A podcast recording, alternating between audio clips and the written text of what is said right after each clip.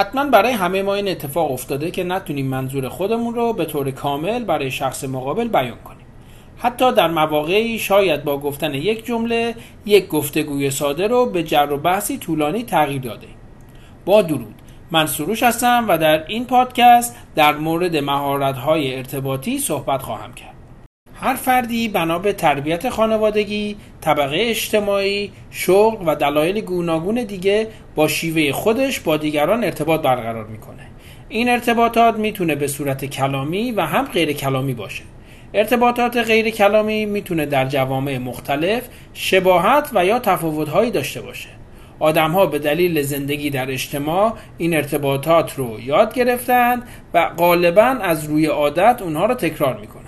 زمانی که فرد شروع به حرف زدن می‌کنه تقریبا بیشترین ارتباط با دیگران رو از, از این طریق انجام میده. برای همین یادگیری مهارت های ارتباطی می‌تونه به ما در رابطه هامون با دیگران کمک کنه. در این پادکست در مورد چهار شیوه ارتباطی صحبت خواهیم کرد. ارتباط منفعل افرادی که از شیوه ارتباط منفعل استفاده می کنند در اکثر مواقع نیاز و احساس خودشون رو بروز نمیدن و حتی در مواقعی به دیگران این اجازه رو میدن که از رفتار آنها سوء استفاده کنند این افراد اصولا به سختی با دیگران مخالفت می کنند و در حتی در مواردی بعد از گفتن کلمه نه ساعتها و شاید روزها خود را سرزنش می کنند. خیلی اوقات ما این افراد را با عبارات مهربان و یا دلسوز توصیف می کنیم ولی در اصل این افراد نه به خاطر مهر و محبتشان بلکه بیشتر برای ترس از تنهایی که حتما ریشه هایی در کودکی آنها داره از این شیوه ارتباطی استفاده می کنند. ارتباط تهاجمی احتمالا بیشتر شما بعد از شنیدن این اسم تونستید حدس بزنید که افرادی که از ارتباط تهاجمی استفاده می کنند بدون توجه به دیگران پرخاشگرانه فقط به نیاز و احساس خودشون توجه می کنند.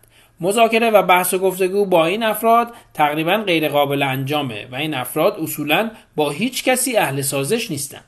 اطرافیان این اشخاص هم به مرور زمان از این وضعیت خسته شده و آنها را ترک می کنند. ارتباط انفعالی تهاجمی در این شیوه افراد به طور غیر مستقیم احساس و نیاز خود را غالبا به صورت جوک و شوخی بیان می کنند. افرادی که از این شیوه ارتباطی استفاده می کنند توان بیان نارضایتی خود را ندارند و با کجدهنی و به صورت تن آمیزی احساس خشم خود را در قالب شوخی به طرف مقابل بیان می کنند. این طرز بیان به شخص این اجازه رو میده که با گفتن جمله شوخی کردم از قبول کردن توهین خود شانه خالی کنه.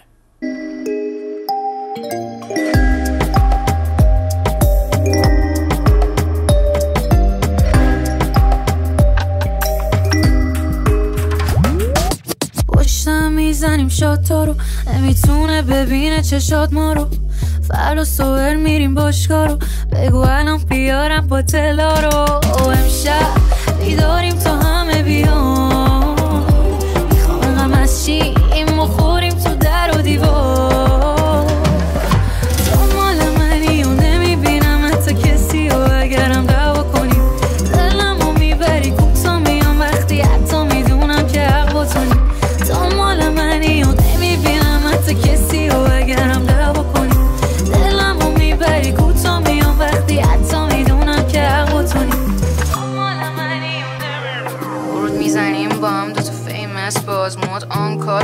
دورش کش بنداز کش لول میشه دود میشه پیپر لاین همه چی جوره واسم.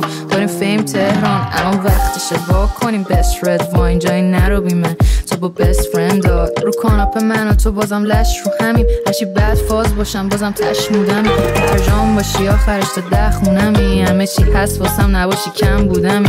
می اومدی میچیدم واسه چند روزمی. تو چند سال برنامه هر روزمی. یادت رفتم از تو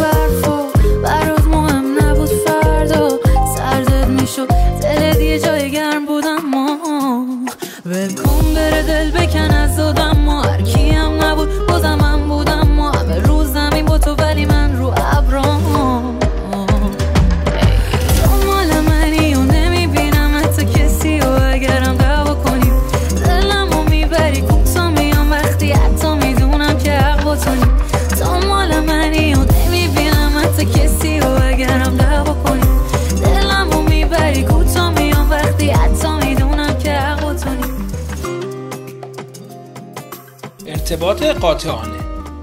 در این شیوه از ارتباط فرد قاطعانه و بدون ترس احساس و نیاز خودش رو بیان می‌کنه.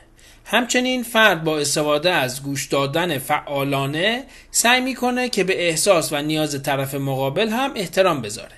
افرادی که با این شیوه با دیگران ارتباط دارند بهتر و آسانتر توانایی سازش با دیگران را انجام میدن. این شیوه برخلاف شیوه های قبلی به تمرین احتیاج داره و کمی سختتر از باقی شیوه های ارتباطی به نظر می‌رسه. بعد از یاد گرفتن در مورد این چهار شیوه از ارتباط حتما به این نکته توجه کرده اید که بیشتر ما هر چهار شیوه ارتباطی رو تجربه کردیم. مثلا شاید به خاطر عصبانیت ما از ارتباط تهاجمی استفاده کرده باشیم. شاید هم به خاطر رودرواسی بدون بیان احساس و نظرمون شیوه انفعالی رو تجربه کرده باشیم. این اتفاق برای همه ما افتاده و شاید هم در آینده باز اتفاق بیفته.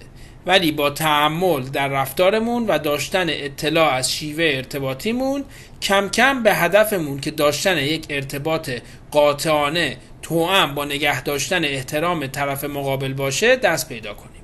شاید گفتن این چند نکته به ما کمک کنه که راحت تر بتونیم به این هدف برسیم.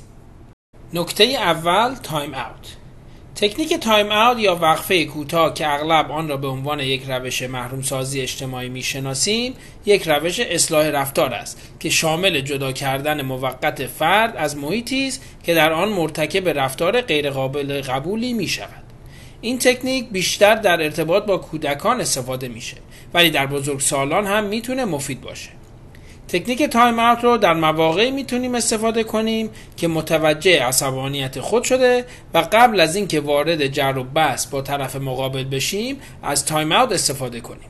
مثلا اکثر ما به دلیل خستگی، گرسنگی و یا استرس دچار احساس خشم شده و سریعتر از قبل از شنیدن حرفی عصبی خواهیم شد. پس با در نظر گرفتن تایم اوت ما می‌تونیم اگر امکانش بود خستگی، گرسنگی و حتی استرس خود را رفع کرده و در آینده نزدیک و بعد از به دست آوردن آرامش خود با طرف مقابل در مورد مشکلات گفتگو کنیم.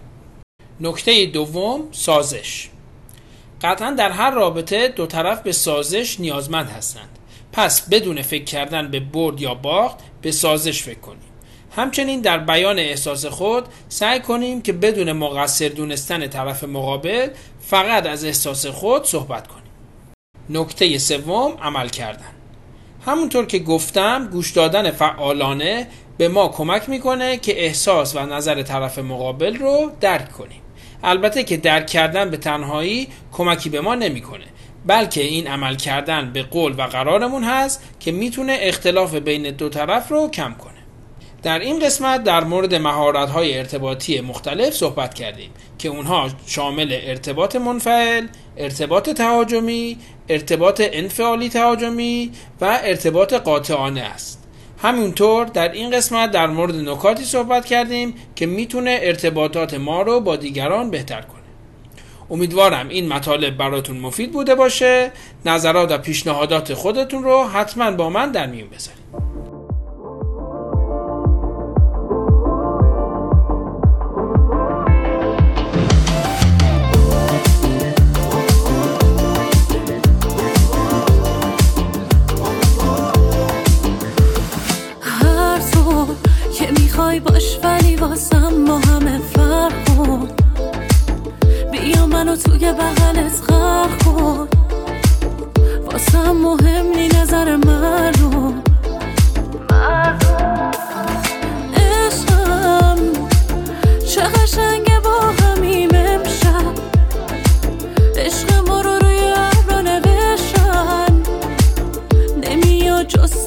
به چشمم.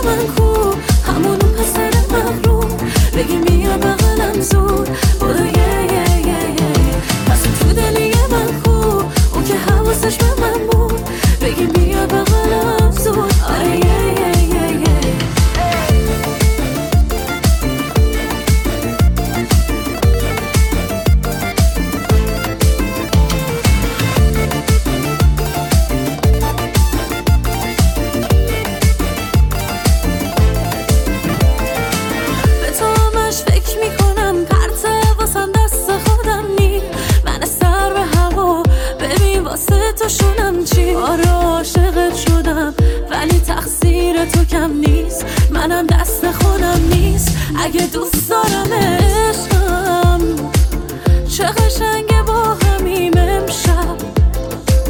عشق ما رو روی عبرا نوشتن نمیاد جز تو کسی به چشمم.